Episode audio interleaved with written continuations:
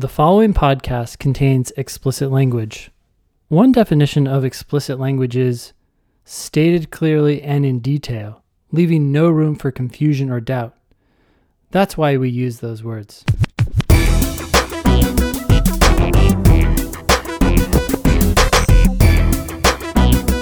Hello and welcome to episode 315 of the Thinking LSAT podcast. Uh, today we've got a pearls versus turds. Uh, real, it's actually a real bad piece of advice about going back to school to improve your GPA. That's not a thing. Um, we have a an email about personal statements. Oh, we started with a, uh logical reasoning question from uh, Prep Test 73. Turned out to be a flaw question with a uh, fairly predictable flaw, but a couple of answers that were worthy of digging in. We we talked about the difference between fails to consider uh, and takes for granted. Those are mean two different. You know what I just realized So- too? A couple episodes ago, the title of the episode was "Could Be Worse Flaw," and this is another example of a could could be worse flaw. Like things could be worse than what you're thinking. Yeah, I guess that was basically the flaw. Could be worse. Interesting. Okay, and then we did a whole bunch of personal statements. We had some that were really good, and we had some that were really, really bad. Like cut all Yeah. of it. But we had there. There's the last one we do is uh, actually pretty exciting. I think. Uh, so you can stay tuned for that. This is going to air on Monday, September 13th.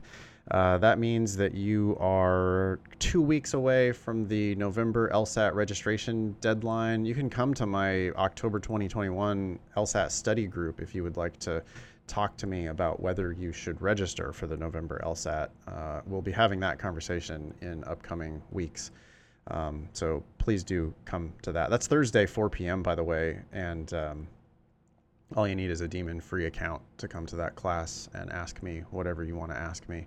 Uh, October LSAT is coming up in the middle of October. November LSAT is coming up in the middle of November. But the next deadline that you need to worry about is uh, September 29th to register for the November LSAT. I wonder, Ben, uh, it seems clear to me that, well, obviously the registration deadline for November is way before the October LSAT, let alone the LSAT, the release of the Yeah. scores. But uh, what they did this time, unprecedented, people who took the August test and also registered for September. Wait, do I have the months right?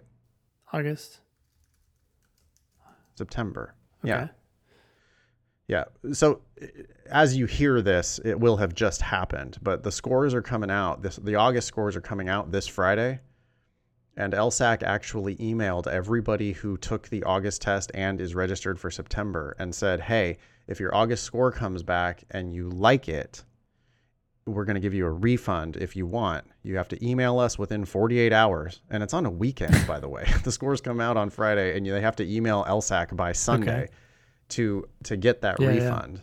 This is all in the past, as you hear this. This is all in the past. But I wonder if they're going to do that with September, October, and with October, November. Well, now that they've set the precedent and they still foolishly have the registration deadline so early, it's just the weirdest thing. I don't understand it.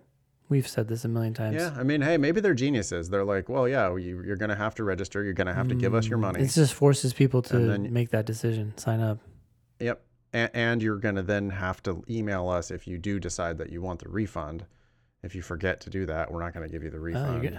Maybe you'll decide that you just want to take it again anyway because you've already paid us because that is how people think, right? It's harder to opt Um, out than anyway. to opt in, right? So It's nothing but good if they do do that. Like I hope that that precedent is going to be established. If that's the case, then it's going to be a no-brainer for everybody to just go ahead and like, yeah, if you're taking October, Mm-hmm. you go ahead and register for November, uh, hoping that they're going to do this same thing. We don't know whether that's going to be true Yeah. yet, but hopefully it will be. Hey Ben, Yep. you think people want to come work with us? I hope so. We want you. I do too. Um, we really love uh, hiring podcast listeners and LSAT team and students. And we have a need right now for two different roles. Um, one of them requires a 99th percentile LSAT score. If you get your LSAT back and it's in the 99th percentile and you want to teach and tutor for us, we are hiring. We need teachers for LSAT Demon Live. Um, so please, if you want to teach for us, uh, email the show help at thinkinglsat.com. We also, um, and this does not require an LSAT score, we need customer service, uh, specifically business hours, fielding telephone calls. Uh, we need TAs for our classes, and we need help with 2.0 Demon, basically testing new Yeah. features and bug fixes Yep. and stuff uh, on the Demon. So that's a separate thing. I wonder should how should they email? Is that email to you or email to the help team? Maybe probably the help. Probably team. help is best. Yeah. Start there. Okay. So if you're interested in doing customer service, uh, telephone calls, TAing for classes, testing features for Demon 2.0, email help at lsatdemon.com. If you're interested in uh, teaching and tutoring for us, you can email help at thinkinglsat.com. Actually, or just email me directly. I'm Nathan at lsatdemon.com. And we'll talk about uh, your 99th percentile LSAT score and maybe teaching for us. Cool. Anything else about that? It's a fun team. I'm sorry, there is something else. I would say That's true. everybody enjoys working here. I mean, maybe I'm blinded. They could just be lying to us because we're the bosses. Oh, we love it here. Yeah. They do say, yeah, they do seem like they get along and help each other out quite a lot. And um, yeah, it's a hey, well, we know for sure that it's a good way to meet some pretty badass Mhm. lawyers, right? Like we've got two of them right now who are one L one L's at Yeah. Yale, people who TA'd with us or taught for Yeah. us. Uh, are actually Yale one L's right now, and everybody else is also all all over the place at all kinds of different badass places. Um, so it is a good group of folks to to meet, um, not just me and Ben, but people who are going to actually be doing work in the legal Yeah. field. That'd be good for you. So and again, it, it- it's uh, help at thinkinglsat.com if you want to talk about teaching, and it's uh, help at lsatdemon.com if you want to talk about any of these customer service roles. All right, now let's get on to the show. Yeah, let's do it. Okay, uh, we've got a logical reasoning question in front of us. This is from Prep Test 73, Section 2, number 15. I'm going to read you the marketing consultant's statement. I'll probably stop every sentence and get your thoughts on it. Sure. All right. Marketing consultant says Last year, I predicted that LRG's latest advertising campaign would be unpopular with customers and ineffective in promoting new products. Okay. So this consultant is telling us what he predicted last year. Um, he thought that this would basically be a failure, this marketing campaign. Um, I don't know where he's or she is going with this, but I expect that it probably did fail, right? Most people don't tell you what they predicted when they were wrong, but sometimes they do. Yeah, I think that's re- uh, that's my reaction too. I'm like, all right, so you're probably gonna tell me you're right. Yeah. Um, but LRG ignored my predictions and took the advice of a competing consultant. okay. Still waiting for the shoe to drop. What happened? Yeah, and also now there's a little like, it's almost like maudlin kind of right. It's like this consultant is butthurt that Yeah. they didn't they didn't listen to me. Yeah. Yeah. All right. Um, this season's sales figures show that sales are down, and LRG's new products are selling especially poorly. Okay, I mean that's not good. That's not good for LRG. Um, And I it does some- seem to be good for the marketing consultant. yep. Here comes the conclusion. It says, Thus, the advertising campaign was ill conceived. Okay. I don't think that the marketing consultant is definitely wrong. I think it's very possible that the advertising campaign was ill conceived. But when you say that as your conclusion and you're asserting that it was in fact ill conceived, you need to prove it. And all I'm thinking right now is that the advertising campaign was probably ill conceived. There's certain certainly a possibility that although things are bad, they could have been worse. This is a super common flaw in the LSAT, right? Um, Yeah. we don't know what they would have been. And so we don't know if the campaign actually ended up helping, even though the sales figures are especially poor. Yeah. I was talking about this in class last night. Mm, hmm Our, our job in the on LSAT logical reasoning, it's a it's a special form of like this ritualized combat. It's actually quite civilized. Sure. We're not going to always wholeheartedly accept one view or the other view on LSAT logical reasoning. We have to be able to because it's like, hey, marketing consultant, I understand your argument. And you could be absolutely right. But your argument hasn't actually proven your conclusion. And so, as your attorney or as an opposing attorney, either way, it doesn't matter. Yep. My job is to tell you ways that you might lose Yeah. right? And and I'm not saying you definitely lost. I'm not I'm not judging you. I'm not like I'm not on anybody's team yet. you I haven't you haven't paid me yet, right? It's like hmm. I don't know who I'm working for. But my job is to say, you know, giving you all of your evidence, your conclusion may or may not be justified. Yeah. And my job isn't to like look for ways that you could be correct. My job is to really look for ways that you could be incorrect, Yeah. Right? And sometimes we go searching for those ways and we can't find them. And then we're like, well, damn. Yeah. Um, you've done Other a good job.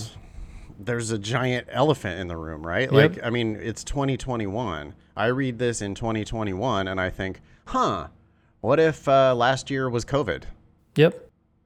You know, like that could be it. like, yeah, sure. Could be that they didn't follow your advice. The latest advertising campaign was a dud. You told them so. They didn't listen to you. They listened to your competitor and now they suck. And it could totally be because of that. But it could also be because of a any other reason, you know, like a global economic disaster. Yeah. And and to push that even further, like we were saying, the disaster is why the sales are down, but they're not as down or they're not down as much as they might have been. Maybe the campaign actually kept the company afloat. No, it could literally be the greatest advertising campaign ever. Mm-hmm. You know, Yeah. and the but it could have been in a climate where LRG's new products were just not going to sell for whatever reason. Yep. Okay, good. The marketing consultant's reasoning is most vulnerable to criticism on the grounds that Okay. This is a classic um, flaw question. This phrasing is used over and over and over again. How is what is the argument most vulnerable to criticism? Um, or which criticism is it most vulnerable to? And that means as I if I haven't figured out the flaw in the argument, well, I better stop right then and go back and figure it out. But in most cases, if we're paying attention, we've read the argument, we see that it's bad, and we've identified why it's bad. I feel like a lot of new test takers, they're like, oh, that argument sucks. Oh, yeah, it's really bad. And it's like, okay, cool. Why is it bad? And they're like, oh, well, it's just not good. And it's like, yeah, no, that's the definition of bad. Thank you. But what makes it actually problematic? What's your objection? We've made our objection. So I'm ready to go into these answers. okay, we're looking for something that they did wrong and you've already been yelling at them about like, "Hey man, you're basically ignoring all other possible causes for the sales being down." All right. A, did it take for granted that LRG's sales would not have been lower still in the absence of the competitor's advertising campaign? so th- this is interesting because it, it kind of touches on um, what we were talking about, but it, it's not taking, it's not assuming that they wait that they would not is it's, it's assuming that they would not have been lower still.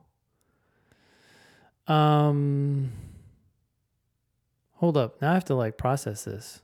It's because of the yeah, the negative makes it real hard to understand what it's even saying. Okay, so the way I would I would probably actually hold this open and see what I think of the others. Let's just do Yeah. that. Okay. B, it fails to consider that economic factors unrelated to the advertising campaign may have caused LRG's low sales figures. Boom. I mean, that's exactly what we were saying. Speaking of Yeah. the pandemic, so I love that answer. Okay. C, takes for granted that in LRG's industry, new products should outsell established products. We we don't talk about outselling established or new or anything like that. So say Certainly didn't take that for granted. That's not No. something that the author would have to agree with. D, did the argument take for granted that the higher sales of established products are due to effective advertising. Uh, it doesn't have to assume that. Um, Consultant does not have to agree with that. E, it confuses a condition necessary for increasing product sales with a condition that will ensure increased sales.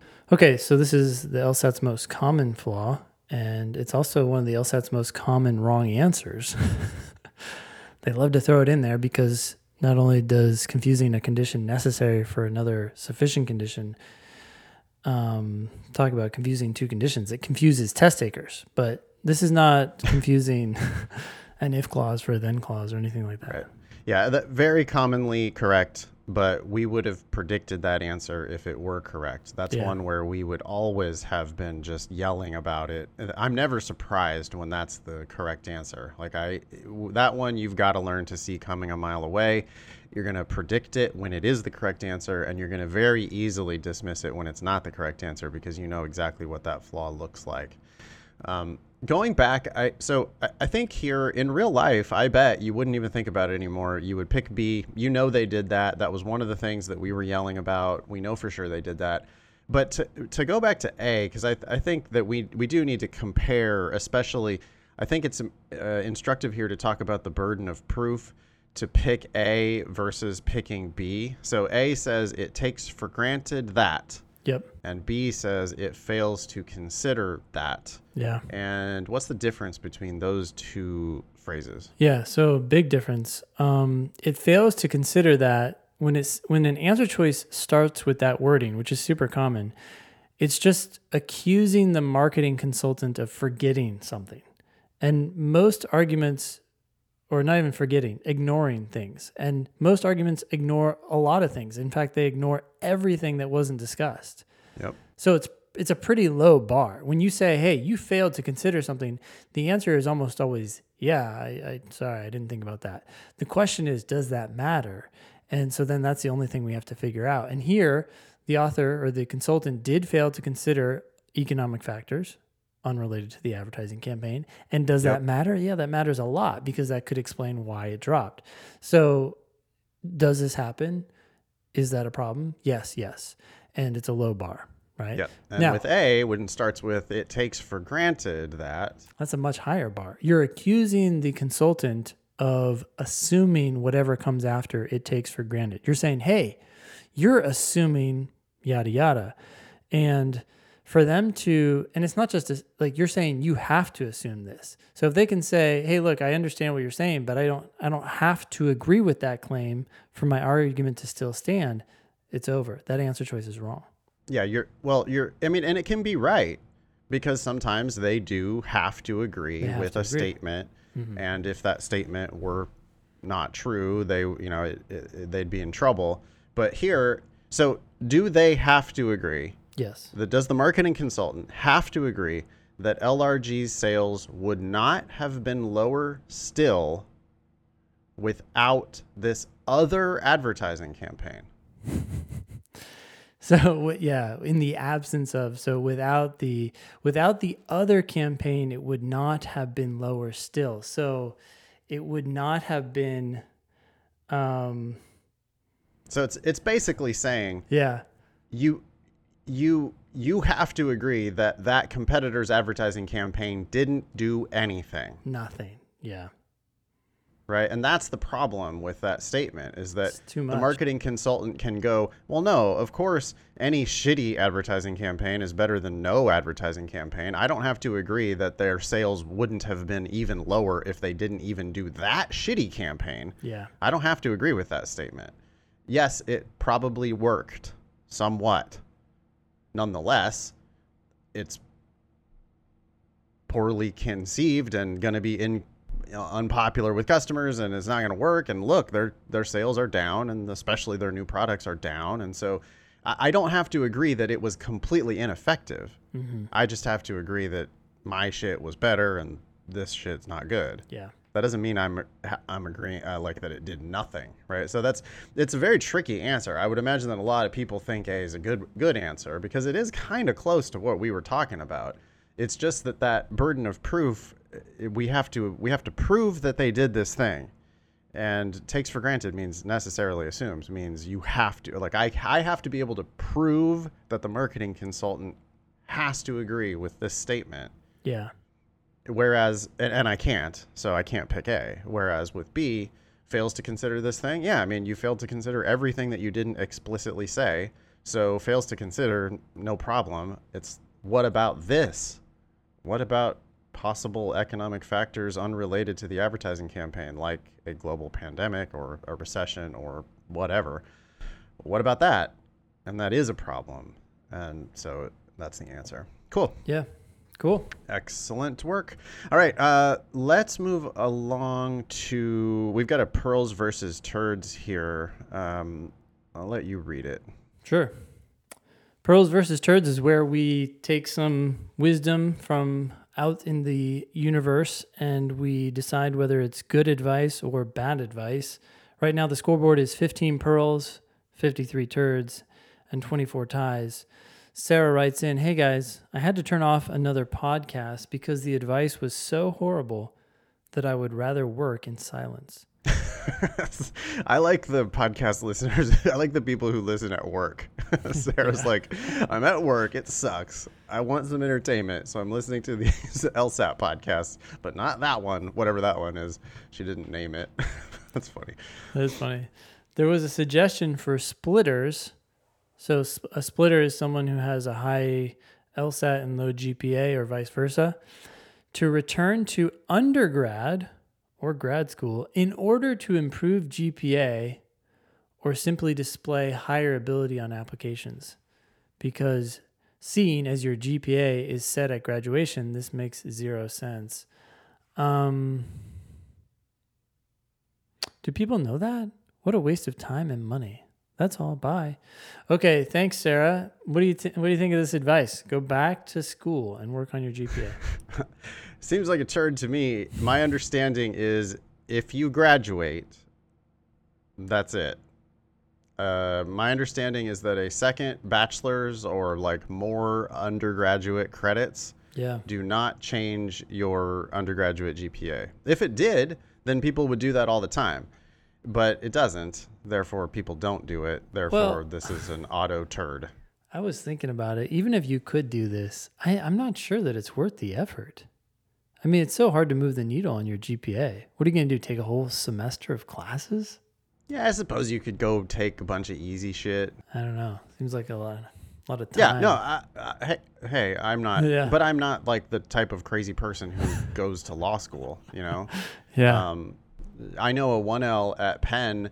Uh, it's right now. This was on. This was yesterday, September 7th, and a brand new 1L at Penn told me that uh, they have all of the readings done for the month of September.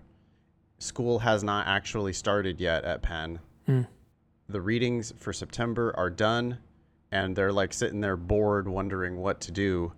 And uh, they're now going and getting exams from not only the professor, like, so it's like, yep, well, I joined the Jewish Law Society they've got all the old exams, so I could get the old exams. So I'm, I got my professors, but there's this one professor who's new here, but I've already started reaching out to their former school to find students there who have the exams for that professor for that class. Yeah, good luck in a battle against that dude. That's the type of psycho who's going to law school. Yeah, he's put so, up his fort. He's put up his walls. Now he's like re he's training his troops. Shit yeah, and ready. it's exactly correct. Like that's exactly what this person should be doing yeah. if they want to win. Yeah. And that's the, that's the person who's going to win. As opposed you know? to out in your field trying to like gather your flocks as the mil- as the other army is coming upon you. Yeah. No, it's so, you know, like if we put it in that context, the the idea that you go back to undergrad and you take a few classes and you get some A's so that you could bump up your GPA slightly before you apply to law school. It's not that bad of an idea. Like in theory, uh, you know, in practice it would be a pain in the ass. In but in theory, like yeah, I mean, I could see it actually working. Um, but for the fact that that doesn't it doesn't work that way. Like LSAC says, when you graduate, that's your GPA. That's it. And so any additional work that you do after you graduate does not change your LSAC GPA. And so, therefore, this is terrible advice. Not only that, but Ben, you know, this idea that if if you do have a shitty undergrad, maybe you should go back to school just to display higher ability on your applications. Uh, school is not a means. Like people write about classes that they took. It's like you paid for the opportunity to sit on this class. This does not reflect your abilities. Yeah, and master's programs are like the worst culprit, right? I Yeah. I have two masters and I'm the worst student in the world and I got like basically straight A's in both of my master's programs because master's programs you just like it, there's obviously STEM is going to be different, but I have an MBA and a master's also in journalism and those programs were like you're getting A's. Like you just you do the assignments, you get A's. That's how it works. And so the fact that you get, you know, sometimes people are like, but I got a 3.7 in my master's. Like I have a 3.1 in undergrad, and that looks shitty, and I, I'm worried about my application. But I, I have a 3.7 in my master's program. And, uh, you know, as somebody who's actually familiar with master's programs, I'm like, really? 3.7? That's all? like it's not even good. it's it's not actually Yeah. better. Yeah. Your 3.1 in undergrad might have been better than your 3.7 that you got at, in your master's program, possibly. And anyway, it doesn't go into their index calculation. It doesn't go onto their 509 data. It, the American Bar Association's never going to see it. U.S. News and World Report's never going to see it. So I think we have to give this one a turd. Okay. Thanks for uh, writing in, Sarah. It sounds like you Yeah. already recognized it as a turd and fled accordingly. If you guys have a pearls versus turds for the show, email help at lsat what help at thinkinglsat.com or find us on social at thinkinglsat. I almost said our help at lsatdemon.com. By the way, that team is amazing and they would help you out anyway. Yeah, if you need to know anything about uh, LSAT prep with us, that's uh, help at lsatdemon.com.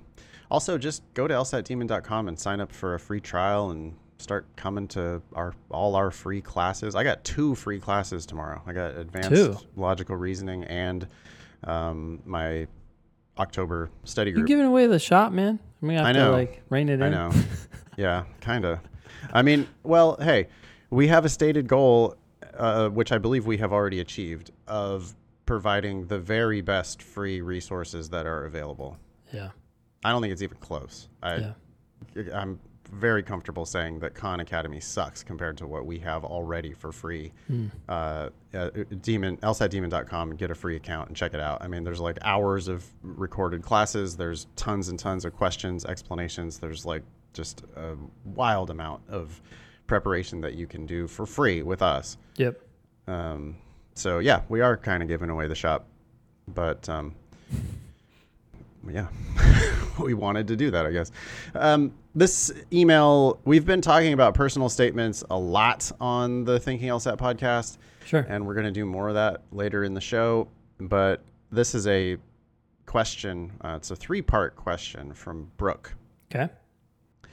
um, says, Hello, I've been listening to the latest episodes where you tear apart personal statements, and first want to thank you for that. It has really helped me better understand where to go with my own. But I still have a couple questions. One, I have young children. You say over and over not to mention being a mom. It's not a point in my favor, and so on. I struggle with this because I have a gap in my resume where I became a quote domestic engineer for three years as childcare costs nearly matched my salary. I am a full time mom. It's what I do. I want to explain this gap and also answer the why now, but that's impossible without including the mom thing. Is there a way I can spin it into a positive that does fit into a personal statement, or would this topic be better for an addendum or a diversity statement? Or should I just leave it out entirely? Should I put it on my resume so that there is no actual gap? You can have the first word. I'm mulling this over. I think part of the problem that we have when people talk about themselves being moms or parents or whatever, um, I guess we haven't seen dads doing this, but um, it, it almost seems like they're trying to sell it, right? They're trying to sell that. They're like, oh, by the way, I have these kids. And that's like, It's it's the way they're presenting that information. I almost That wonder. that does happen a lot, which is why I think we have had personal statements on the show before where people are going on about their kids and we're like, "What? That doesn't like make you a yeah. good candidate for law school." But but what I think's happening with Brooke here, she just seems to be too worried about this gap on her resume. And and what I really so it's like Brooke, why are you you're like hey, here's a big hole in my application, so I'm going to focus my personal statement on that. Yeah. You don't have to do that. The the personal statement is a it's a page and a half introduction. You it's an elevator pitch for yourself. It's an elevator pitch for I'm going to go to law school and kick ass. Mm-hmm. It's not you don't need to focus on what you think is a deficiency on your resume. Who gives a shit? Like you're you're drawing attention to something that you think is a problem. Yeah. Stop it.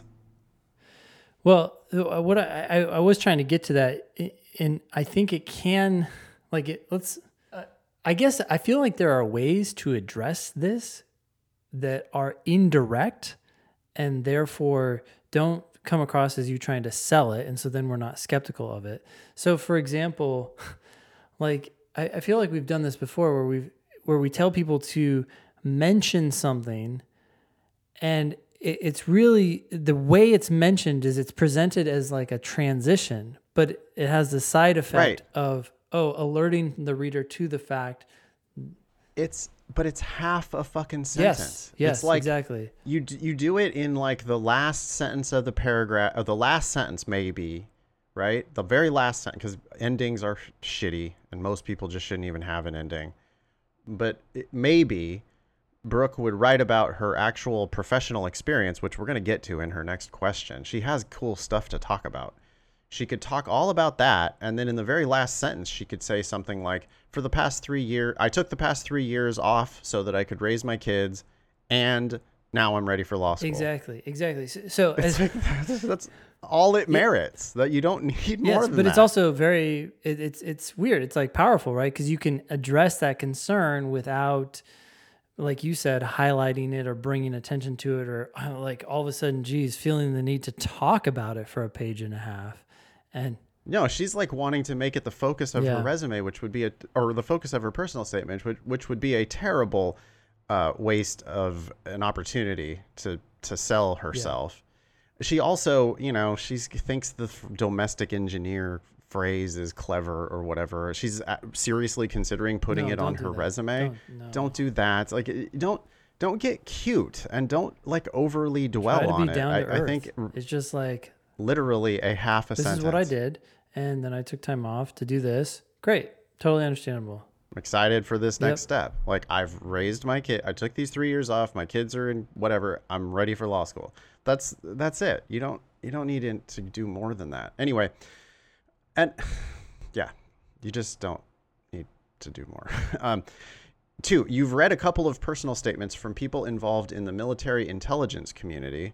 And that's part of my background and focus of my personal statement as well which just make that the focus of your Yep. personal statement. You don't the mom stuff doesn't need to be the focus. You don't need as statement. well. You have one focus. One focus, yes.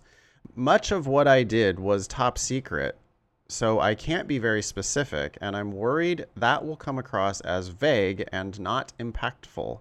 Is it appropriate to mention that I can't be specific? Or does that sound like a humble brag?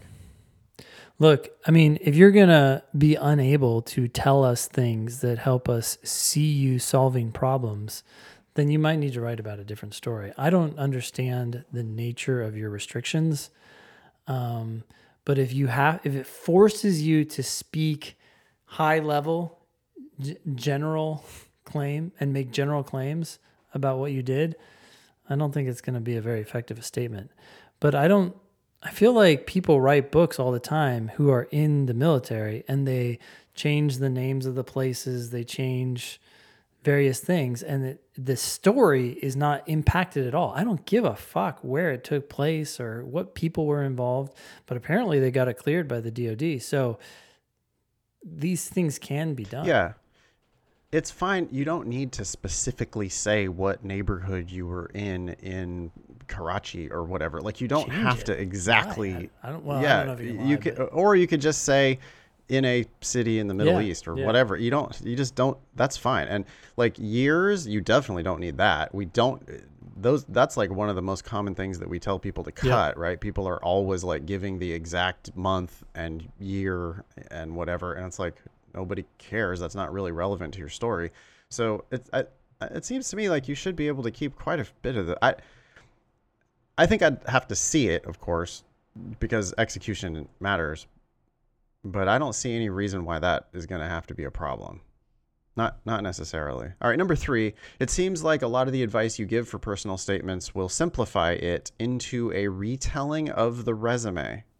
Wait, what? We tell people all the time Yeah. not to retell us all the bullet points from your resume. You take one. And we say specifically that that's not what You take is. one bullet point and you expand it into an actual story.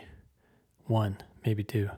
Yeah, and she she goes on and says, for example, including concrete facts like dollar figures, and leaving out all feelings or thoughts or lessons learned. Uh, okay, that's true, but that's your resume is like a We do like facts. re- resume is just high level. It's like a quick overview of your l- working life. We're taking one Yeah. point of that working life and digging into it. Yeah, the idea is that you're going to show yourself in action by using specific facts and not talking so much about what you thought or felt or how you made decisions or whatever. Instead, just focus on actions that you took. She goes on, if I say in my personal statement, quote, I produced intelligence analysis for three provinces in eastern Afghanistan, that's already going to be on my resume. Um, just a quick edit to that sentence, by the way. Let's make it a little more concrete. You said I produced intelligence analysis. People do this all the time. They use the word produced or created or worked, which are like kind of higher level vague words. I'm glad that this is an I verb sentence. I did something, but I'd pref- I'd prefer uh, you take the noun analysis and turn that into a verb. I analyzed intelligence for three provinces in eastern Afghanistan. Oh, now it's it's But she's still going to be worried that that's already on her resume. yeah. uh, Sorry, I just wanted to get the, the idea clear, and then I don't see a problem Yeah. with that because you're going to say more sentences about what you did when you analyzed intelligence, and Yeah, what what do you mean you analyzed intelligence? What for who? and what Why? problem were you solving? What did that look how like? what what did you do about that? You can't tell that story in bullet points on your resume. No. If you if you are trying to do that, then you have too many bullet points on your resume. What won't be on my resume is what lessons I learned from the experience. I don't care about the lessons you learned. Yeah. I can't say this strongly enough. I just don't I you're it's inherently bullshit because you're telling me what's going on inside your own head and you're the only one who knows that and you could say anything you wanted. And so omit. Like I, it just it doesn't if you really learned lessons, then you will have done something with those Exactly. lessons. I was just, just going to say the same thing. Okay, think about a lesson that you want to convey to your reader. You're like, oh, I learned X. Okay, great. How did that lesson change what you did? Did did your behavior in any way change? If so, tell us what you did. yeah. If it was a valuable lesson, then it would lead to valuable, actionable changes. And now you can just tell us those things that you did. How how about a concrete lesson from a concrete example from my Sure. own life? This would be entirely inappropriate to put on a personal statement, but I recently learned a lesson that uh, hey, dude, you drink too much. Yep. If I make the claim that I learned that I drink too much, I learned that I really need to drink. T- I need to drink less, and I I, I learned that I, I learned I have that. I have no idea a- what to think of that because even a strong lesson that I've like learned. but do you still drink too much like then have you really learned anything you just become aware Right. of that like Right. And and if I said instead, I recently took 90 days in a row off of drinking entirely. Yeah. Well, that's a statement of fact that demonstrates that I learned the lesson. Okay, great. But I also did a concrete thing about Yeah. it. Now, of course, it would be better if I, you know, was able to say, and I stopped drinking entirely after Yeah. that, which I totally didn't. But what I'm saying is, it, it's a, just just an example of like how it's so much more powerful to state a fact that demonstrates that there was a lesson learned, instead of making the claim that there was a lesson. Yeah. learned. If you're struggling with this, just imagine for a half second if you met someone at a bar and they said, or well, not, I guess a bar is a horrible place to be. a bar. But you met someone, right? and you're talking to them at your friend's house, and they're like, "Oh yeah, I've learned I drink too much." Do I mean my immediate thought is, "Oh, this person drinks a lot." Yeah. Oh, I totally believe you when you say I drink too much. I, I like, um, yeah, you probably do. Most people do. I do. Yeah, But so what? Yeah. like you telling me that you've learned that lesson, all it does is it like tells me, oh, you have an alcohol problem, like so many other people. but if you do. said, "Oh, I haven't been drinking for the last three months," it'd be like, "Hmm, okay." yeah, when people say I don't drink Yeah. anymore, I go, oh, okay, like great, uh, you you learned a lesson and did a thing Yeah. about it, which makes me think that you actually learned the lesson all the Yeah. way And it shows like instead of discipline, commitment. I don't know, just a whole bunch of other stuff that comes along with it that you don't have to then waste the reader's time or beat them over the head by saying. It's just one of a million examples of why showing is better than telling. Telling, you're making conclusions about shit that nobody else could possibly verify, you know, or or that that that don't have like actual real world. There's not a real world concrete example. You're just you're just making claims. You're just telling me things. You're trying to force me to believe that you've learned these lessons. And you could do it you can do it frequently. You can actually do it in fewer words.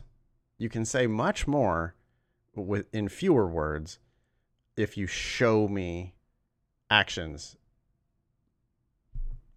That's Yeah. it. you know, I don't drink anymore is a very powerful statement. I don't need two paragraphs about your journey to get there. Yep. Just tell me you don't drink anymore. Um, and by the way, don't put any of that shit on your personal statement. Maybe if you don't drink it, I could see that actually. I, you know, the I've been sober for four years. I, well, still, it's It almost it just brings too much on, attention to when you weren't, and you know, Right. yeah, but- right. Yeah. Anyway, Brooke goes on. How do I reconcile this? Not include bullet points on the resume? Yeah, probably. I, I don't think your resume doesn't need to have so much bullshit on it. yeah, it- you you know what you do when you have so many bullet points on your resume then it hides the important shit and so don't put a million bullet points This next question is funny. Do college admissions representatives really not want to read about emotional states in any way i suppose we should make it clear that we ha- are not and have never been admissions folks No, but here's the thing. I was thinking about this. Um, the question is, do they really not want to read about them? Well, I'm sure on some level it might be enjoyable. They might read them and be like, oh, well, that reveals how naive this person is. Deny, right? It's not like they don't necessarily want to read them. It might help them make their decision, but not necessarily in the affirmative. Yeah, I I agree with that. I also just I want to go back to our advice from a moment ago, which is that facts about actions are so much more powerful than these claims about your emotional states. Oh, I agree. I totally agree. I just funny. I think you ha- you have to think about it as also like a big minefield, right? Most people who say emotional states, they just they just come across as uh, naive about whatever they're talking about. They think it's so insightful, but it, it usually to someone who's 20 years older than them, it's like I'm glad you figured that out. Yeah, I mean, let me give you an example from a personal statement that I was reading just yesterday. Let me see if I can find this really quick. Um, adaptation and change are necessary in any justice system, which is sure to have its challenges. However, by bringing creative solutions to the table, a willingness to be flexible, and an empathy for all involved, we can meet an evolving system in a way that produces positive and sustainable change. Yawn. What the heck? Yeah, and and that's not and it's not an explicit reference to like I feel or I learned or I think, but that is absolutely all that is is an opinion of the writer. Yep. Like I'm not learning anything about what you've done. Instead, I'm getting some like platitude about what you think about the justice system It's the disconnect of all between things. an elegant politician and a politician who gets shit done. I, the people write this right, and it sounds good, and they're like, "Oh, look, look how look how like thoughtful that is," and it's like, yeah, but what does that say about you? We don't know anything about you except that you can string Well- together words. And anybody could put that sentence in their personal yeah. statement. It's not personal. It's like, I, I mean, you know, it, you think that you're telling me something about you by sharing your thoughts, you know, your opinions about the justice Yeah. system. But I, and I, this goes back to your point about um, being naive, is that the reader is like, I work at law schools. I've been doing this for 30 years. You're telling me about how adaptation and change are necessary in any justice Like- system. I'm like, it's like, well, I've been here for 30 years. Do you and, know um, anything about our justice system, let alone all the others in the world?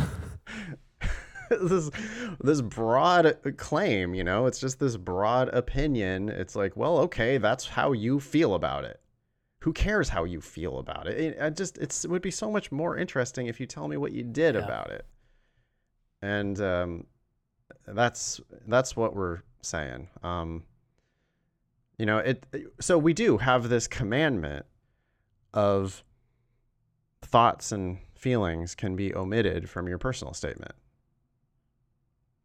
But the point isn't so much thoughts and feelings are awful and they don't want to ever hear anything about that. That's not what we're saying. What we're saying is it would be far more powerful to use that real estate to talk about shit you actually did. Yeah.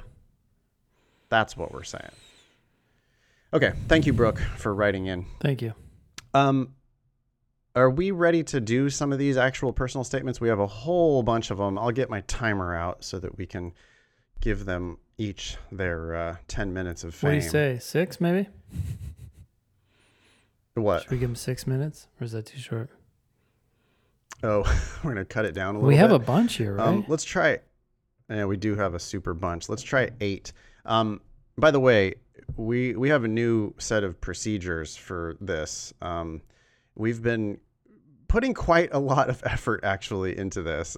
Not only on the podcast. Well, the podcast is easy, right? We read this shit and we kind of have a laugh and we give some advice, and it's it's part of it's like entertainment but I've also been writing my lessons uh, each week, a lot of them about personal statements. Ben's been working really hard on the new drilling, personal statement drilling tool that's inside of the Demon. We've been creating resources that you can use to make your shit better.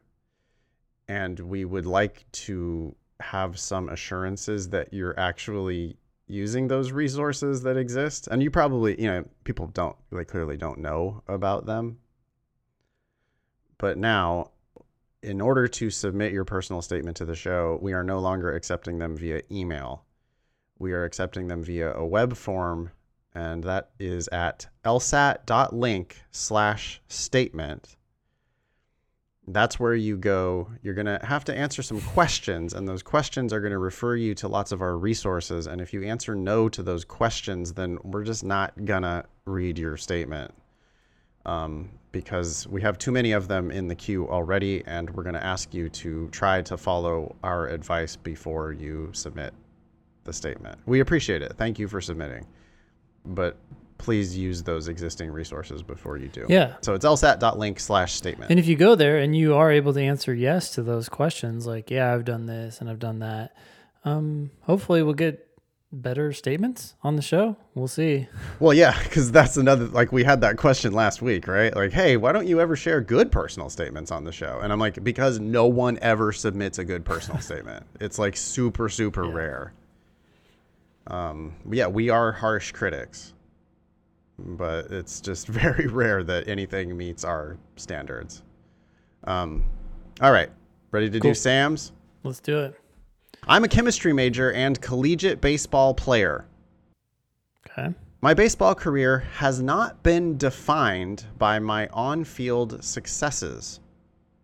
I haven't thrown a single inning in three seasons on the varsity team. However, I have lettered each season and earned three academic all conference awards. Um, I'm not sure why he threw in the negative information about himself. I like I don't like it it all of a sudden like kind of lets me like I don't really follow baseball, but I'm like, okay, well, I don't know what this totally means, but it sounds like you weren't successful. why do I need to know about that? Uh, yeah, maybe. I mean, uh, I'm hoping that it, it's going to be like a I've tried my damnedest. I love baseball uh, for whatever reason. I haven't like been out there, maybe injury or something. Uh, but I, what I'm hoping is, uh it's this is going to become a demonstration of, hey, the life of a student athlete, and I've been kicking ass as a student part of the student athlete. Yeah. Right. I like this three academic all conference awards. And so I'm willing to allow the like, hey, I'm a student athlete, but it ain't about the athlete part. Hmm. Um, anyway, I don't hate it. The sentences are short. Um, I is the subject of three of those four sentences, which is pretty good. Yep. Um, I think the worst sentence there is the one that doesn't have I as the subject, by the way. My baseball career has not been defined by my on field successes.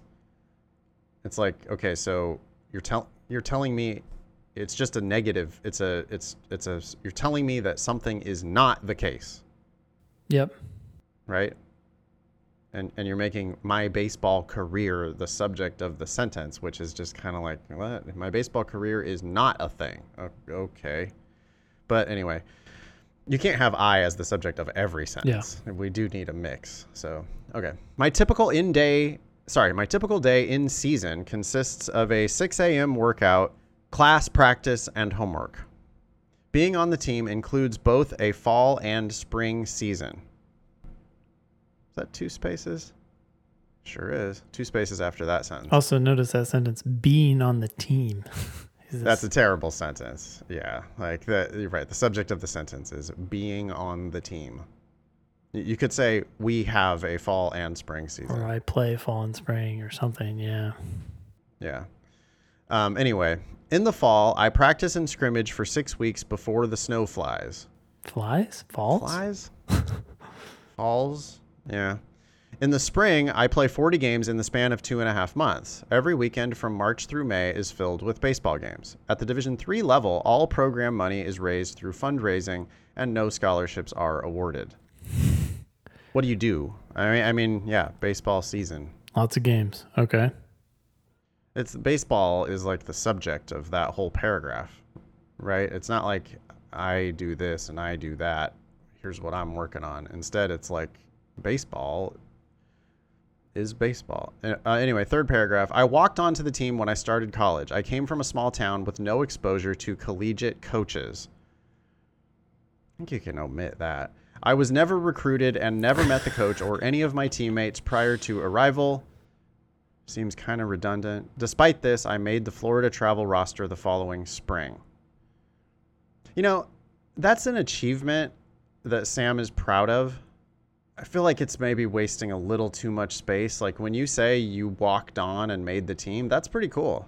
That's cool, and that's enough by think you itself. to- like you're you're beating up Right. on. I don't know. It's like there's too much, and now. So here's the problem with saying too much about something. You should only say a lot about something that's valuable.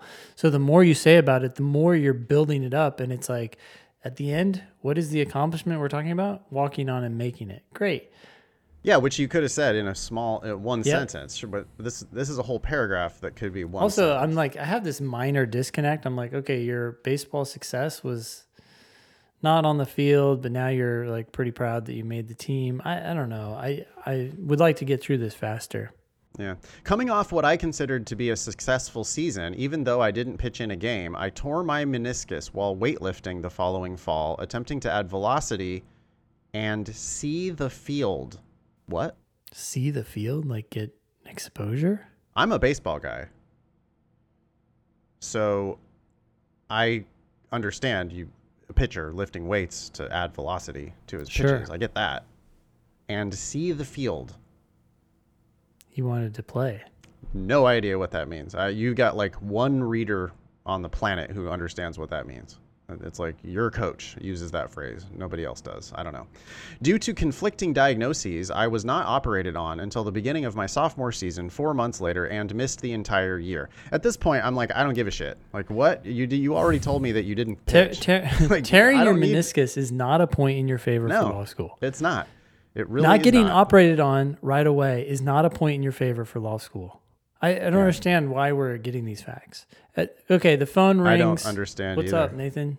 Uh, we got this guy. He uh, pl- plays baseball, but he doesn't actually play. he got hurt, and then he tore he tore his meniscus.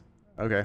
Uh, yeah, I, I get nothing out of that. It's like not a good anecdote. It's like not a fun story. There's nothing happening. There's no action other than an injury during weightlifting. Yeah. I don't. Yeah. Anyway, um, the pandemic forced me to have a partial rehab. I recovered and was effective nonetheless, and and was effective, comma nonetheless. What? And competed at a high level in practices and scrimmages, but went another season, this time as an upperclassman, without getting a single in-game dude, pitch. I've heard that three times. Now all I, know. want- all I know about you is you never threw a to pitch. I walked on to my Division three team, got hurt, never pitched. You know, it says something. It does say something, Sam, that you're continuing to go and you're continuing to do it. And if you if you had all that in two sentences, I would be like, dude, that's awesome. That's cool. Yeah, When you make it a whole fucking page, I'm like, what? Why are you focusing so much on the fact that you didn't pitch? Anyway, when not playing ball, my focus is on chemistry. And, you know, half of your readers who don't give a shit about baseball or hate baseball are like, dude, your entire focus should be on chemistry. You're a college student. What are you doing? Why are you wasting your time out there?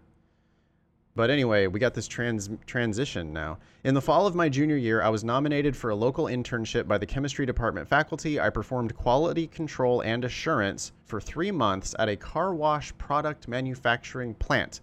I tested and approved products and raw materials such as phosphoric, sulfuric, and soft acid. In my time as an intern, I also designed and created my own product by scaling down a factory batch that could be cool. Instead of selling a green-colored mint-smelling soap, I arranged I designed a orange-colored raspberry-smelling version of it on a much smaller scale.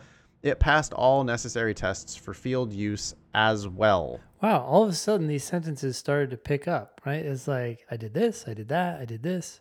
I mean, I know it's at a car wash, but like I'm finally seeing uh, Sam win. Yeah, and we're out of time here, Sam. I think you get you got like a full page of you not playing baseball, and that needs to be like two sentences, and you need to go way more into what you actually did. I I don't want to hear so much. I didn't pitch. I didn't pitch. I didn't pitch. But that's it. We're out Yep, of time. You ready to it. move on for E? All right, you're up. E, my name is redacted, so E apparently, and I'm a mentor and tutor at NPO, a community center that services underprivileged and at risk youth in the neighborhood I grew up in. Again, redacted. Uh, whoa, that's a weird beginning.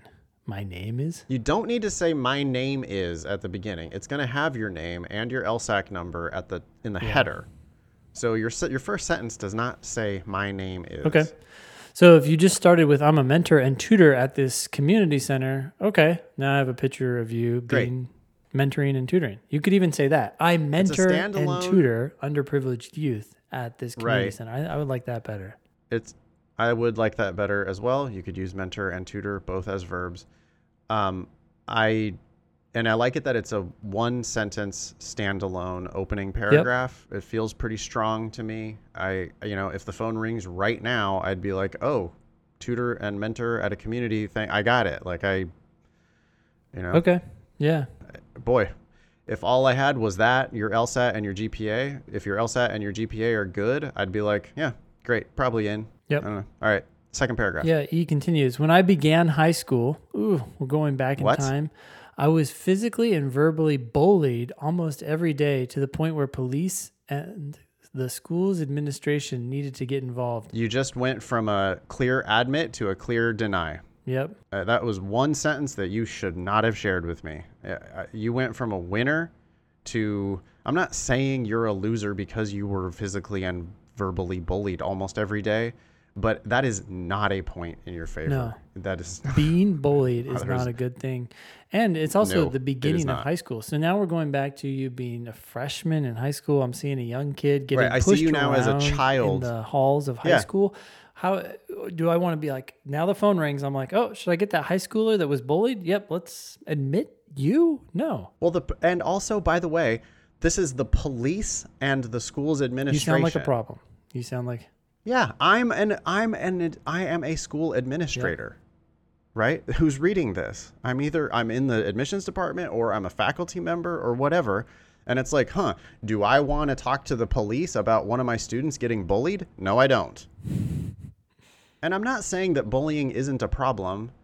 Of course, I'm on your side. This is sad. It sucks. I hope you got all the help you needed and uh, whatever. It's a fucking tragedy. But I'm not here to learn about your tragedies. That's not that's you're just not putting your best We have a page and forward. a anyway, half. continue. I transferred to another school after that year and shortly thereafter began attending the youth programs at this NPO where I met where I was met with friendship, mentorship and kindness. That's nice. It's not about you Nope, taking any it's actions. about what happened to you as opposed to what you did. Contrasting my early high school experience, NPO was a place where I could be myself and feel safe. Great. I participated in the center's homework and recreational program five nights a week and volunteered for community events for the remainder of my high school experience. Still, oh, Omit we're still talking about high, high school. You shouldn't even be talking about college probably. I think you're probably an adult person. I don't I don't want to hear about your school Yep. shit. And then this go- this goes back in time even more. As a youth, it was easy to take these, or I guess maybe this is still the same time period. But as a youth, it was easy to take these resources for granted and view volunteer work as a chore. Those are not points in your favor. you just invited me to consider you taking things for granted And view volunteer work as a chore. and view volunteering as a chore. Why do you think that that's a good thing? I mean, I understand that you're trying to tell me, oh, but I, it, I'm different now because I'm an adult. Why do I have to hear about you growing up? Nope, don't I- don't need to. As an adult, and that's weird too. Most adults don't call themselves adults.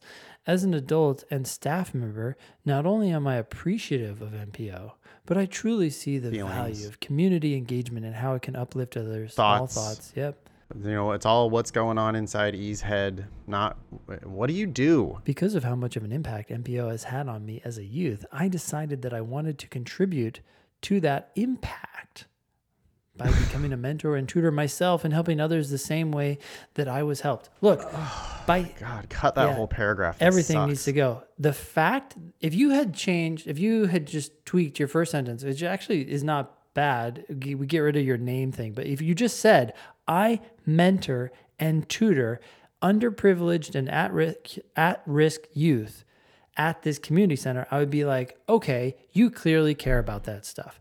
You didn't need to tell me this whole story to tell me that you care about it. I don't give a fuck why you care about it.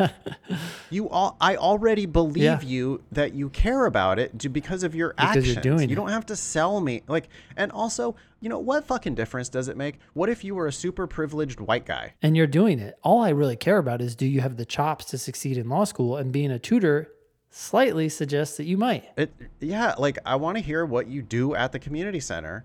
I don't really care why you're there. Your personal origin story of how you came to be, you know, you could be like a, you could be a super wealthy, privileged white male and do this, Yeah. or you could be a totally disadvantaged, whatever, and bullied and all these problems and like that. either way, I'm not sure it's relevant because what what's relevant it's not how you feel about it, it's what you do about it. And I just that's a that whole paragraph is wasted. Um we're out of time, but I I- feel like we should give maybe a little more here. Okay, I will say oddly too. The first paragraph was one sentence. The next paragraph was pretty long, which we're going to cut entirely. And this next paragraph is almost the entire statement. I, I don't understand why you don't have any paragraph breaks. That's a huge wall of text here. After yeah. I, after being a participant and volunteer for six years, I was hired in nineteen or sorry 2018 as a staff member. Okay, again, uh, Wait, stop talking about getting hired. We don't want to hear about interviews. We don't want to hear about job offers. We don't want to hear about the moment when you got hired. the year. Yeah. I worked five nights a week while earning my undergraduate degree, not only because I wanted to be there as much as possible, but also because I had to support myself financially. Parentheses. Parentheses. This is terribly. It's so way too long. The sentence is so long. My work schedule is also the reason why, for, for why, I took a reduced course load throughout my undergraduate degree from five to four courses per semester. Wow, you you have this like fear that they're gonna look at your transcript and and wonder what happened, and now you feel the need to explain it at the end of a sentence in a par- parenthetical.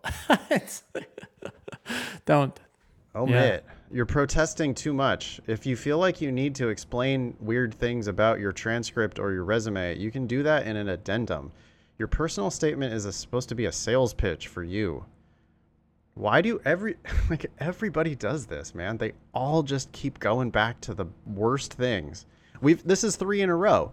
We've got because we had the questions from Brooke which were like, I'm worried about I was a mom and there's this gap on my resume, so I'm going to talk about that in my personal statement. Then we've got Sam, who's tearing his meniscus and not pitching.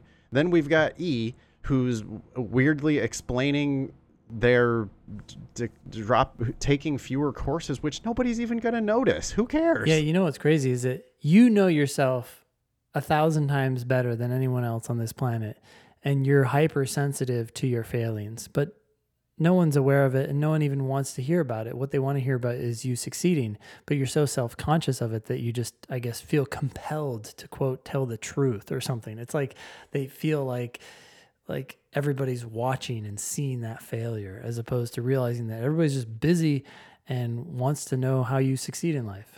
I don't think we have we can't read the rest of this wall of text. Second, this third paragraph is like just wildly too long. It's it, by itself, it's one paragraph that is like seventy five percent of the statement.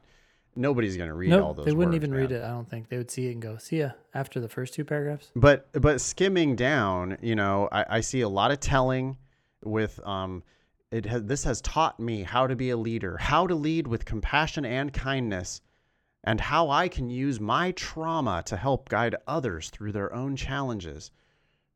For these reasons, I look at my time at this place with gratitude and pride. My traumatic experience and how this organization helped me cope with it has contributed to my decision to go to law school. Boy, I mean, E is just violating every one of our rule. Uh, like this, this, this person has taken none of our Yep. advice.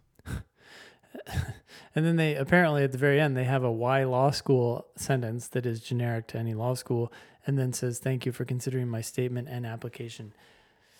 Okay, you have a whole blog post on the last sentence. Yeah, you you definitely do not need an ending. If if you guys have not heard, go to blog.lsatdemon.com and in the search bar put personal statement and you will see Nathan's as of today three, maybe four articles on personal statements, including one that says why you probably don't need an ending, especially an ending that says thank you. Yeah, E says I've read the demon blog post on personal statements and wrote my statement with this advice and structure in mind. But uh, yeah, there are several blog posts, and I definitely think you're ignoring half of what we've said. I- I mean, you know, I'm more concerned about having a good personal statement than a personal statement that I think is good. Well, that's good. Okay, so E is demonstrating like a willingness to improve. Yeah. Um, but this is a base. This is a complete tear down rebuild. We we're we're cutting all. Your first sentence is a good start. start over. So at least you got Okay, that. keep that. Yeah. Haley, Yep. Um. Sorry, I'm gonna start the timer over. Eight minutes, I think, is probably generous. Haley's personal statement. I work as a legal assistant at Vivint Smart Home. When I started as a customer service representative in 2018, technicians were making multiple trips to resolve outdoor camera issues at clients' homes, costing Vivint $500 per visit. The cost increased if a technician needed to replace parts or make repairs. To control cameras from inside a home, the technician adds a Wi Fi extender called a repeater for each camera. When a client had multiple cameras, our technicians, customers, and customer service representatives could not distinguish which repeater needed work. And that's the end of the first Uh, paragraph. uh, like, what do you do? I, I Yeah, it's a lengthy it's a lengthy introduction to a problem that I don't care about. I guess you're going to tell me that you solved that problem. I I see Haley trying to do what we've advised. yeah. It's but it's it is way too much about a technical issue that I don't like what? Okay. And that's the whole first paragraph. I I don't know. I The more you say about it, the more of a drum roll we're getting. The more of like, okay, what are you gonna do to solve this enormous problem? This better be a huge, uh, amazing solution. I suggested the technicians use white electrical tape and a black sharpie to identify the repeaters. It worked. Installation costs stayed the same and customer satisfaction soared. The call centers were able to effectively address issues and reduce the overhead cost of time spent troubleshooting over the phone. The protocol was launched in late 2019 and this became a proactive step in reducing the number of technicians who had to visit clients' homes right as the lockdown started due to COVID 19. Not sure what that has to do with anything. Overall, it saved the company thousands of dollars per state per month. Vivint plans to finish implementing it across the 50 US states and Canada. And that's the end of the second paragraph. it so you solved a problem, Haley.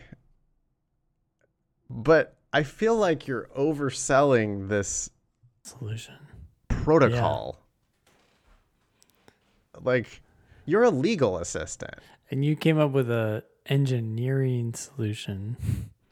You came up with a very lo-fi smart, uh, don't get me wrong.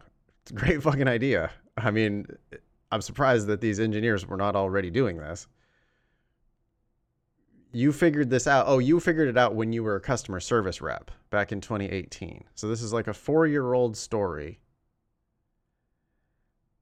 about a very mundane fix. It's like, well, you could take some white tape and a black sharpie and write the thing and put it on there. and it, this is kind of amazing that it got implement. It's getting implemented across all the 50 states and Canada. It sounds almost like there was a committee waiting to decide whether they should do it or not. It's it's weird. It, it's like it should have been implemented instantly. been like, oh yeah, well everybody over there uses white tape and sharpies. Like, oh Yeah, it right. It, it, it does. It's like part of me is just like, well, of I mean, cool. That's a great idea, and of course they would instantly start doing that if they had never thought of it before. But you know, I, I don't know. The fact that you had one good idea four years ago, I don't think it merits two paragraphs. I don't think it merits put the first two paragraphs of your not the first two. Yeah. The other problem is there's not a lot that you did here, right? Like you had an uh, epiphany. Hey, phone just rings, Ben. You get called down the hall. I'm like, hey, what's going on with you? You got to get any good applications I'd on be your like, desk? well, I'm mildly confused because I have a legal assistant who's solving engineering problems with black, t- white tape and a sharpie.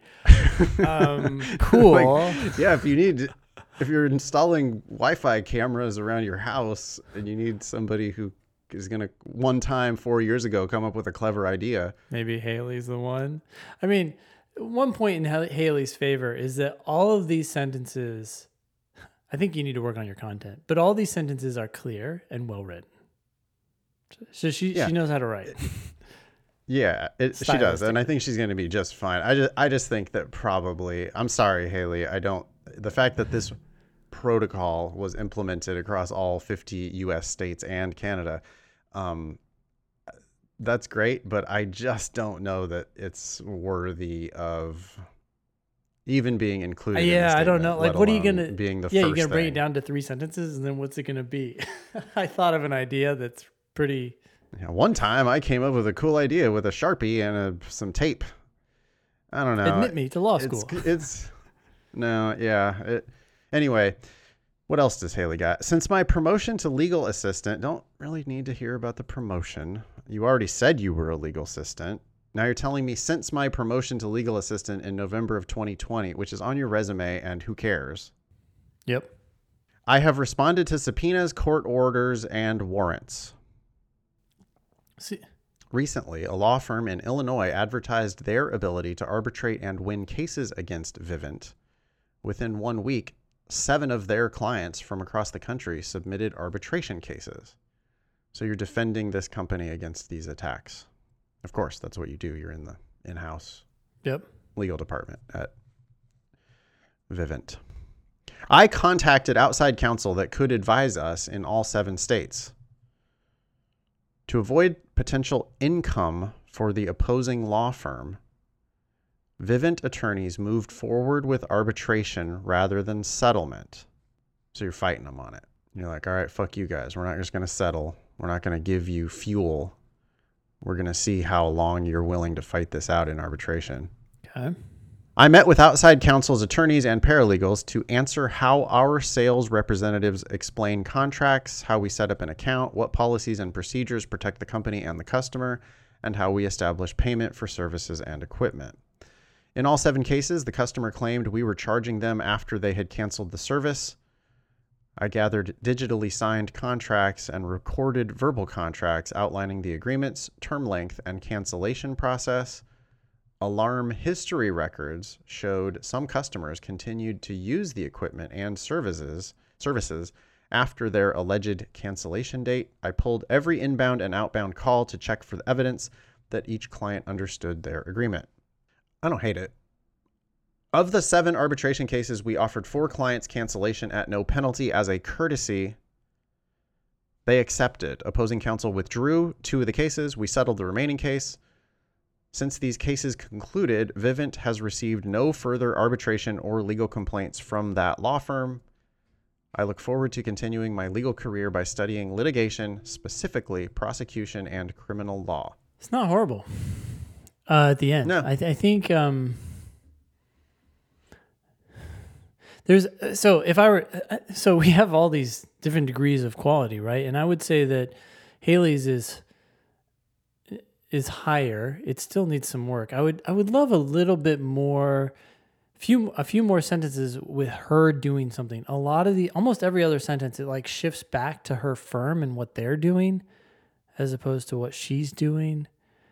And so I wanted the fo- Or the other, other firm, firm. what the other firm is doing instead of what you're actually doing. Um, but uh, your writing style is clear. There's a few things I would probably change, but overall, this is this this second half of your statement could be expanded, refined, and this could be one of the better statements we've seen.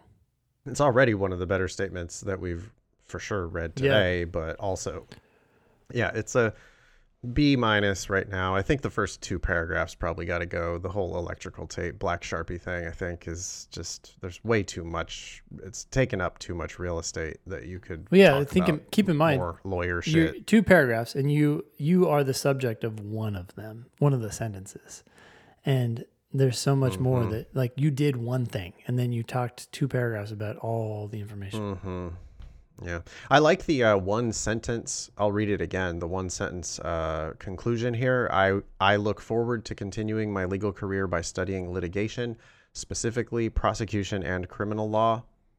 It's like, well, you're already working in one area of the law, and now you're you want to study more about that, but also you're specifically interested in criminal prosecution. Um, I think she it's it makes me. Yeah. You sound like you've thought about it. You, you sound like you've thought about it and you you have some credibility to say this because you're obviously involved in litigation and somewhat familiar with this. I could see people who have no connection saying something like this and it's kind of like, hmm, what? Like, do you even know what you want? But Yeah, I mean, uh, just overall, like my assessment, I, I read that and I go, yeah, I, I basically believe Mhm. you. Like I, I believe in you. You know, like think you're probably gonna be successful. So Yeah. yeah, pretty good. All right, Emmanuel. Okay. Wednesday, April. Is Oh. it me? It's me. I think it's Wait. me, but that's okay. Oh, sorry. No, it's you. Sorry. Wow, this is really specific. Yeah, Emmanuel. Here we go. Wednesday, April 13th, 2011. Wow, okay. Started like any other humid day during Nigeria's rainy season. Merchants tending to their shops, teachers bargaining with taxi drivers on their way to work, and school children filling the morning air with laughter during their commute to school. Ring, I'm out of here. That's not a I'm- sentence. it doesn't matter. I'm like, Yeah. what? None of this is about you. Well, it's also not a sentence. Just a bunch of fragments strung together. right. It's all that is is it's it's subjects. I mean, if you change it to merchants tended to their shops, teachers Bargained. bargained, Taxi with taxi drivers. Mm-hmm. school children filled, then it would be a sentence, but it's not a sentence because merchants tending to their shops is just a it's an idea, it's a phrase, it's a, it's a subject, I guess, but there's no verb. I'm, Um, I, I hate it though so far. Your first sentence is a total waste. It takes me back 10 years. I don't care about it. Yeah, 10 years ago on a particular day, and what did it do? It started like any other day. Uh, okay. then why are you. what? Yeah. And I still don't know We don't anything even- about yeah. you. I you have not entered the picture at all. Nope. The the star of the show has not yet come onto stage. Around this time of year, students in the ninth grade were ecstatic about transitioning into the senior secondary phase of their education. Still not about you. No star of the Oh, show. here we yeah. go. I was one of these students, wide eyed and highly optimistic about the endless possibilities that could be my future. Boo. Boo, you're a ninth. You're a ninth grader. It's just a, yeah, like okay, so you're a ninth grader in Nigeria. You gave me just totally irrelevant scene setting about merchants and teachers and whatever. Like I don't, that, huh? And and all you're doing is you're you're telling me that you were ecstatic about transitioning into the senior secondary phase of their education. It is a cool time of life. I talked to my uh, ninth grade niece just last night, and she's a brand new freshman in high school, and she's like all excited about it and doing all these things, and it's it is it's it's a super cool time of life. right? So we've all been ninth graders. So what? Yeah. As the dusk approached and families started to settle in for the evening, I waited on the front porch of our house for my father to return home from his duties as the city mayor. Ooh, I'm afraid of what's going to happen. This was an activity I looked forward to every evening. However, the torrential rainfall and the eerie howling of the wind on that night made me feel uneasy. As the headlights of my father's car illuminated the gate while the horn blared, I sprinted under the pouring rain towards the open the gate to open it. Nothing could have prepared me for what was on the other side of the gate. No, oh, what is this? It's like some like cinematic story, but it's irrelevant to law school. I swung both handles of the cast iron gate open, and in a matter of seconds, the deafening sound of AK-47 bullets threw me into the into a sensory overload. Okay, I threw myself to the muddy ground and crawled back to our house through a foot-high mixture of rainwater and mud. As the ballistic assault on my father's car continued, I look I looked into in the direction of the car's headlights and walked towards them. At that moment I couldn't let him die alone and was prepared to do what I could to save his life, even if that meant losing mine. My cousin restrained me, saving my life that night. Miraculously, everyone in my father's car escaped unscathed but the effects of that night would leave me with debilitating migraines and nightmares for most of my adolescent life. Traumatic experience. That sucks, man. Um, I'm not sure how it's a point in your favor for law school. It super sucks. It's a super bummer. But if I'm building a squad of winners for my law school, people who are going to kill in my law school, Yeah. I just don't see how this story from 10 years ago, when you were a ninth grader, it, it's like, I, I know your LSAT and I know your GPA and I know your I've got your transcript and your resume and you, you're the last thing I you know phone rings and I leave I I, I I'm distracted and I I'm gonna come like how am I going to explain Emmanuel to someone else on the admissions committee? Well, the last thing I just heard was debilitating migraines and nightmares for most of my adolescent life. And and you've chosen Emmanuel to introduce yourself to me in this way. Like this is what you're leading with. You did it, not me. Yeah. So the only thing I know about you is that somebody tried to blast your dad with an AK-47 and you had then debilitating migraines and nightmares and I'm I, I you know, I I'm uh, inferring that you've had probably like trauma and probably still do. It's the first thing you're telling me, a complete stranger, about you. He Uh, like what where's the selling point like uh, like okay i so yeah we should this guy's gonna definitely be successful because somebody tried to kill his dad nope. If anything, the most logical conclusion would be that you may not be up for the task. We don't know. it's uh, yeah i just don't feel like it's a good choice i mean it could certainly be like a diversity statement or, or something i guess but like i don't know you telling me about your your the worst thing that ever happened to you is like not probably a your best pickup line He Ben always likes to bring up the, you know, if you're telling a random stranger this stuff in the Yeah. bar, you know, like, are you, because you're uh, like, you're looking for pity? I don't think you actually are, but that is how it kind of comes off. It's just like, oh man, that's fucking terrible. Jeez. yeah. Okay, I'll admit you. Like, no, that's not, that, that's not the analysis that they're going to do. Anyway, Uh, he continues, I moved to the United States in 2016. Okay. Five years later. The migraines, shell shock, and nightmares that I experienced after that night were challenges I had to overcome during my final years of high school. More significant challenges arose when my mother passed away from cor- colorectal cancer. What's that? Oh come on. Okay, that's uh, right there. Goodbye. Like I'm done. Uh, you, you, I was. It's already marginally oversharing for you to tell me about your dad almost getting killed. You then going into also my mom died of specifically colorectal cancer. That's butt cancer, Yeah. Ben. Why am I hearing about your mom's butt cancer? It's sad. It's sad. I don't want to be sad though. Well, it, um, regardless of how you want to feel about it, it's not a point in your. How does that? What is that? we talk about these points, and this is not a point. No, it doesn't you- qualify you I- for law school.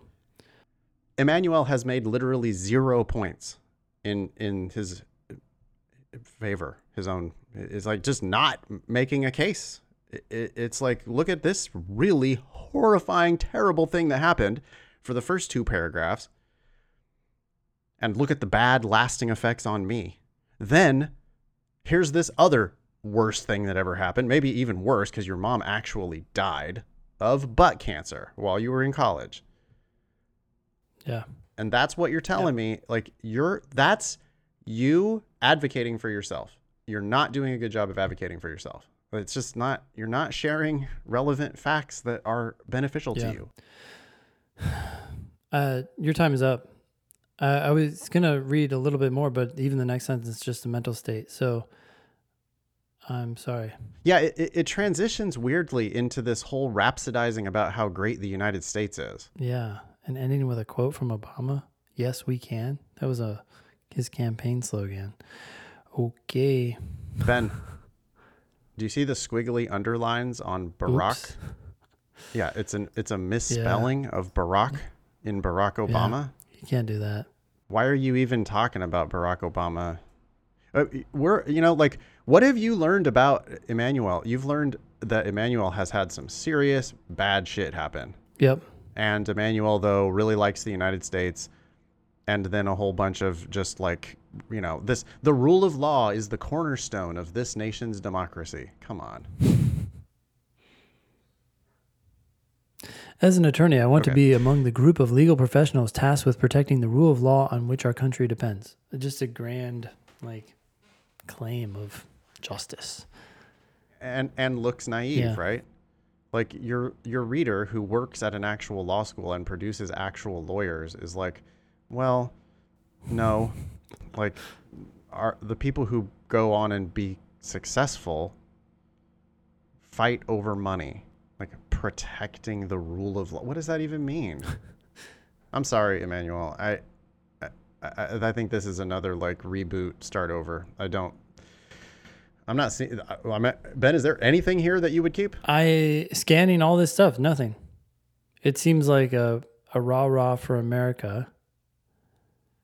Look, he says this as a chemical engineer working with artificial intelligence, I can attest to the rapid development and improvement of machine learning and artificial. Okay, well, uh, thanks for that um, that attesting. But For the love of God, please fucking tell me about your work Yeah. as a chemical engineer who works with that is artificial some intelligence. serious shit. That's hard to do. Oh, please tell me that Yeah. story. Please do not tell me about your dad almost getting killed. Please do not tell me about your mom's butt cancer and dying. Please don't rhapsodize about democracy and the rule of law and blah, blah, blah. Please tell me about your very, sounds like super badass work. As a chemical engineer, which by itself is hard, with art working with artificial intelligence. Hopefully, you've actually done something there. If you have, talk about it. Also, why law school? Boy, why, Why law school? I, I want to read. I, I definitely, Emmanuel, please, if you're not already unsubscribed to us, if please write a personal statement about what you do at work Yeah. and submit that to the Yep. show. Again, the way you do that is lsat.link slash statement. Take our advice, cut all the sad shit, cut all the rhapsodizing, tell me a story of your feet on the ground doing this really important work.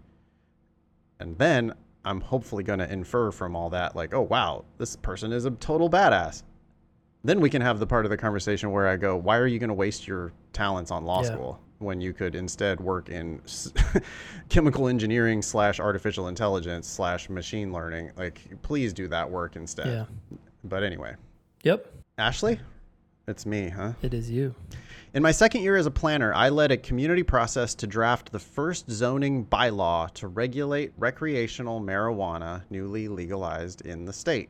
To start, I dove into studying the various marijuana license categories that had been created, including retail operations, manufacturing, research, and product development. That's the first paragraph. What are you thinking? Not bad, actually.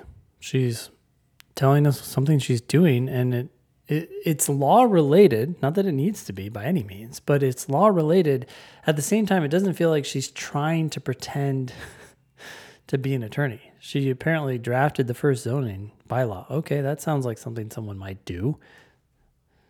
It's not like she's. I, I believe her. I guess is what I'm saying. Are we worried about the weed? I was thinking about that. Um, I don't know. I mean, these things are people. People have to deal with the legalization of marijuana, right? And this is how people are dealing with it. Maybe it's a good thing. They're regulating it. I, I do though I you know and I could be totally wrong about this, but I think most readers are going to read that and they're going to go, "Oh, so she's pro weed, Yeah, pro yeah. legalization. She's into it." If there's something else that you could write about, that might be safer. I, I- I am not going to hold it against her Yeah. that she's pro weed. I'm wearing a hat from a fucking weed dispensary. Like I'm I'm you know, I'm the first person who's going to be like, "Oh, cool. Great." That said, law is pretty damn conservative and like I could see I mean, certainly some law schools probably like if she's applying to law school in Mississippi or whatever, they're just going to be like, "Nope." we don't do that shit Um, here. No, we don't do that shit here. But anyway, um, let's see what else she I- has to say. sorry, I reached really out quick. to fellow. I, pl- r- um, yeah, yeah. I would cut things like in my second year as a planner. You could just say, "La- last year I led a community process to draft the, like, I don't need to know about you being a planner and how long you've been a planner. It just, it's a distraction. yeah, true. I reached out to fellow planners in states that had already legalized marijuana to ask them for any lessons learned. From these conversations, I took away that towns wished they'd included provisions to limit the density of retail marijuana establishments after watching businesses in their community be displaced by marijuana retail operators with strong financial hmm. backing.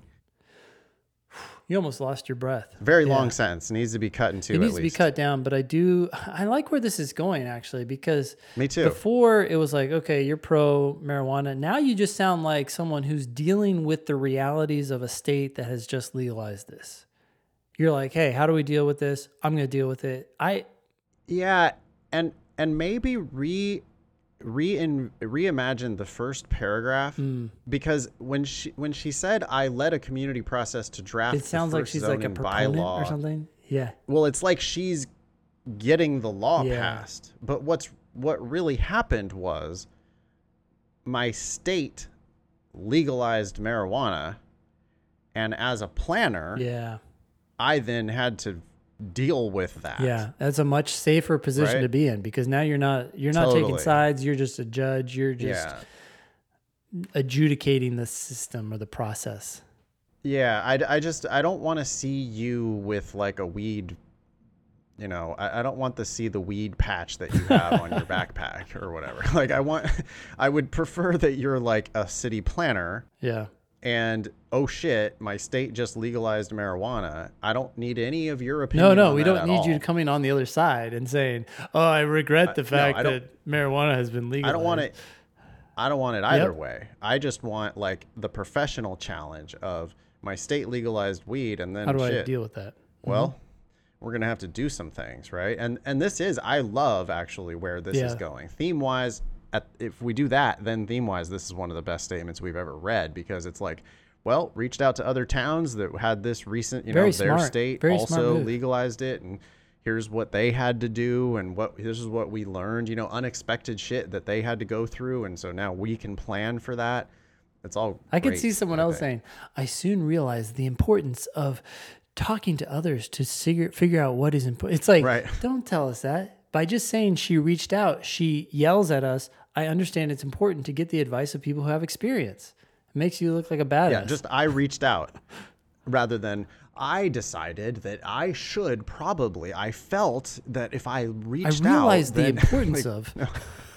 right, right. No, I reached out to fellow planners. Why? Did, well, oh, because well, that was a smart thing to do. Like you don't need to explain your whole thought process. Yeah, she's doing a really great job with that part. That sentence though, the one I just long. read, I almost ran Yeah. out of breath before I got done with it, which means it's way too long.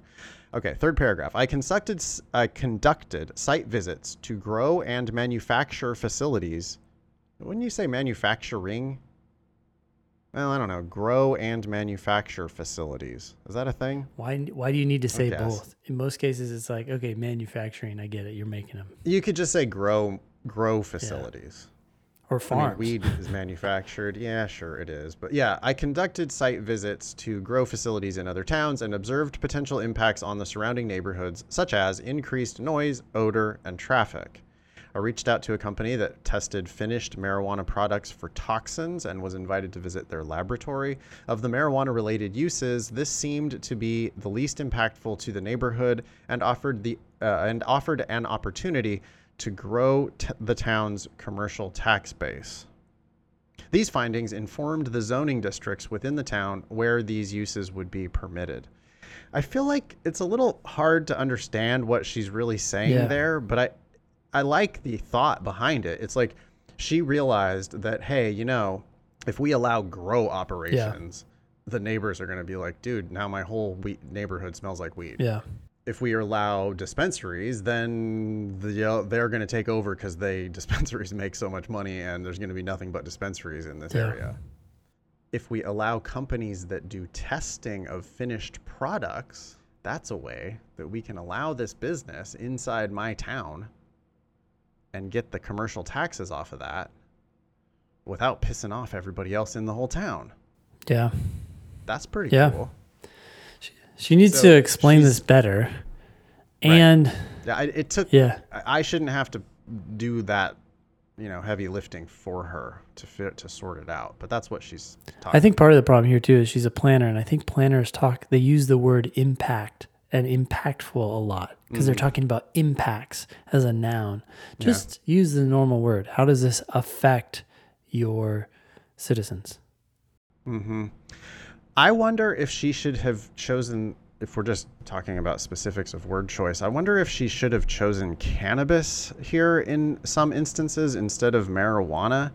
I don't know whether this is true at all, but I am under the impression I somebody told me one time I, this is this could be totally apocryphal, but when I see the word marijuana, I go I think somebody told me one time that that word was actually originally chosen in order to demonize cannabis because it's like a Spanish Ah, yes. word. yeah.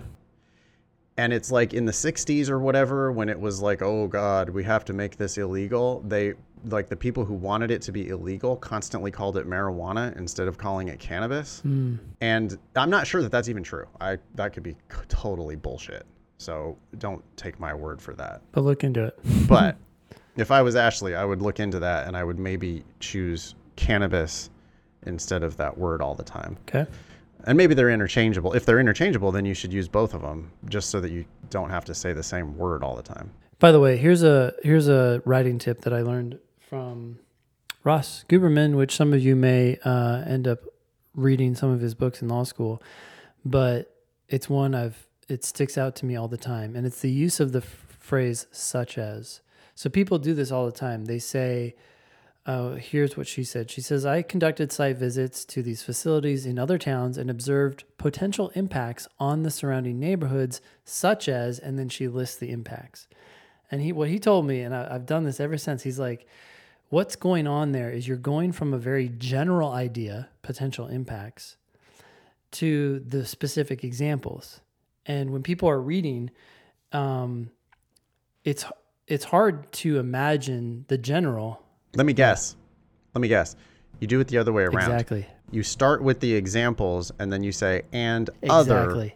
blah, blah. So you almost never need the phrase such as. So you'd say, I conducted site visits to grow to these facilities in other towns and observed how they affected noise, odor, traffic, and other things. Or maybe you just Right. leave it at those three. A lot of times you don't need the like we get it. Right. Well, we can infer that you probably do other things Yeah. as well.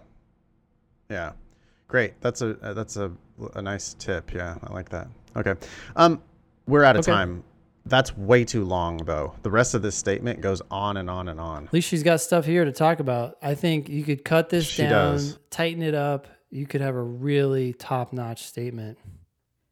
A real seller. What the hell is this shit? Hmm. GPA. I just saw that. Third to the last paragraph.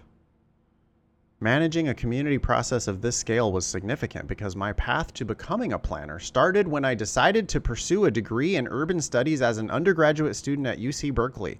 I spoke with guidance counselors to understand what I needed to do to transfer. The first told me this, and the second told me this other thing. It was true. My GPA at this point was not great. What? Oh my gosh, why are you talking about this? Ashley, what are we doing? Some, you know, the second to the last paragraph. Sometimes the back seat of my Chevy Lumina hosted my online classes, and I learned the hard way to keep extra batteries on hand for my reading dear. light. The- w- uh, cut all that shit. I, w- you had me. I was already on your team. You are a If you badass feel like you need an planner. addendum to talk about your GPA or whatever, then that's fine. But keep it out of your personal statement. Wow, this was like an A It was that A- then A clearly minus, as yeah. she keeps talking goes to shit Yeah. you know it's like okay that person at the bar you're like into them they're telling you stuff you like yeah. at some point you just shut up Yeah. you already won you just keep rambling then it's like oh god. They're interested in you, and Never then they're like, "Oh, never mind." never mind. Yeah. you had them but boy that weird the time that you should have just omitted. It's all like those whole last those those last two paragraphs got to go. None of that Now, all of a sudden now it's a catering bagel shop nannying handing out flyers Who- don't make me picture you doing random scattered jobs i already was picturing you as a total winner thank you ashley okay. we have three more in the hopper I say we postpone them, um, and Yep. force people to go through the uh, the form going forward. We'll see how many that limits. what is that link again? That is lsat.link forward slash statement. Yeah, we love reading these personal statements. I hope it's helpful. Um, you know, some of it we uh, we actually saw a couple good things Yeah. today. We also saw some super terrible things today, but uh, yeah, please submit. We'll do as many of them as we can if you're interested in Yeah. that. Um, you can also just uh, be LSAT famous generally by emailing help at thinkinglsat.com. We need pearls versus turds submissions. We need excuses of the week submissions. We need uh, news and stuff from whatever's going on out there in the LSAT, and law school admissions world. So please do email help at thinkinglsat.com and uh, get onto a future episode of the show. If you have questions about the LSAT Demon, you can email help at lsatdemon.com. We've got the best customer service team anywhere, and you're going to hear back from them promptly if you email them. Um, we also have the best tool there is for LSAT. prep. Yeah. it's lsatdemon.com. Um, that was episode 315 of the Thinking LSAT podcast. Thanks all y'all for listening. Nice knowing you. Don't pay for law school.